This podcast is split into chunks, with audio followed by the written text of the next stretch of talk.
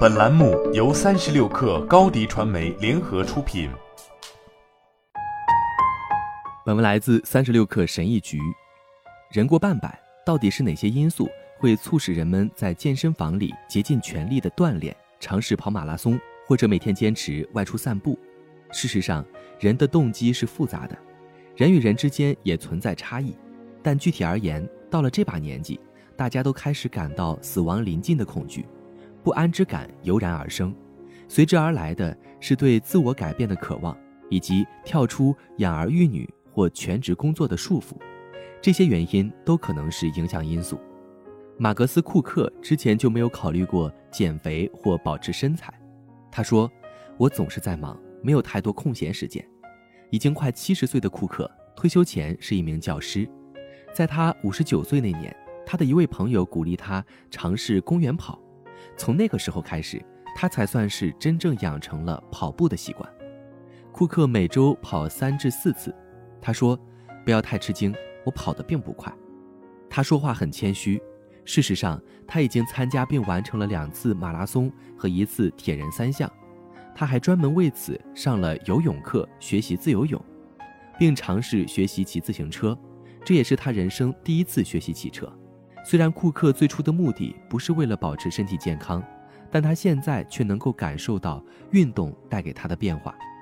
对五十三岁的沙西侯赛因来说，因第一次新冠疫情封锁期间，激励他尝试健步走的原因，并不是想要身体健康，而是想要保持明智。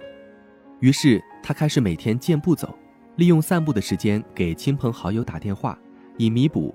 无法见面的遗憾，对这两位女性来说，疫情期间运动给她们带来了极大的精神鼓舞。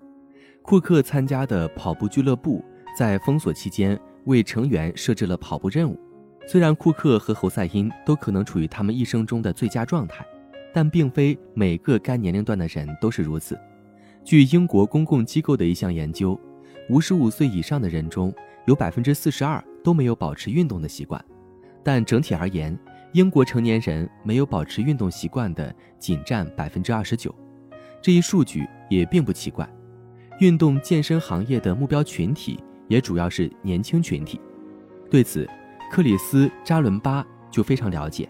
他也是五十岁后才通过运动改善并提高了自己的健康状况。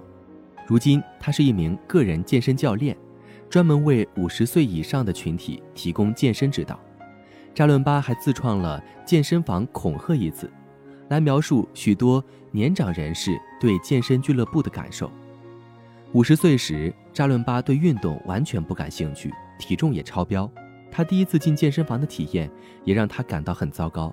不过，他也以惊人的方式克服了这种疑虑。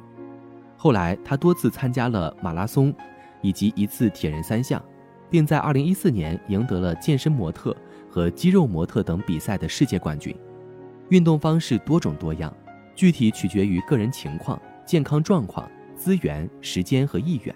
在某种程度上，这也是对自己的一种谅解。对于希望挑战自我的人，扎伦巴建议尝试参加一些阻力训练，以及可以提高心率的运动。他说：“一定要努力战胜肌肉减少症。”这是一种随着年龄增长或不活动而导致骨骼肌在质量、品质和强度等方面产生退化性损失的症状。运动可以让你在以后的生活中更加灵活协调，对日常生活也有益处，让你保持敏捷，防止跌倒。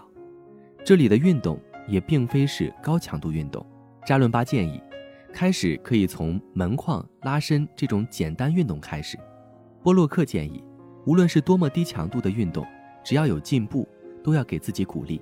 发现自己相较于上周有什么进步，多鼓励自己，并时刻提醒自己在短时间内已经取得的进步。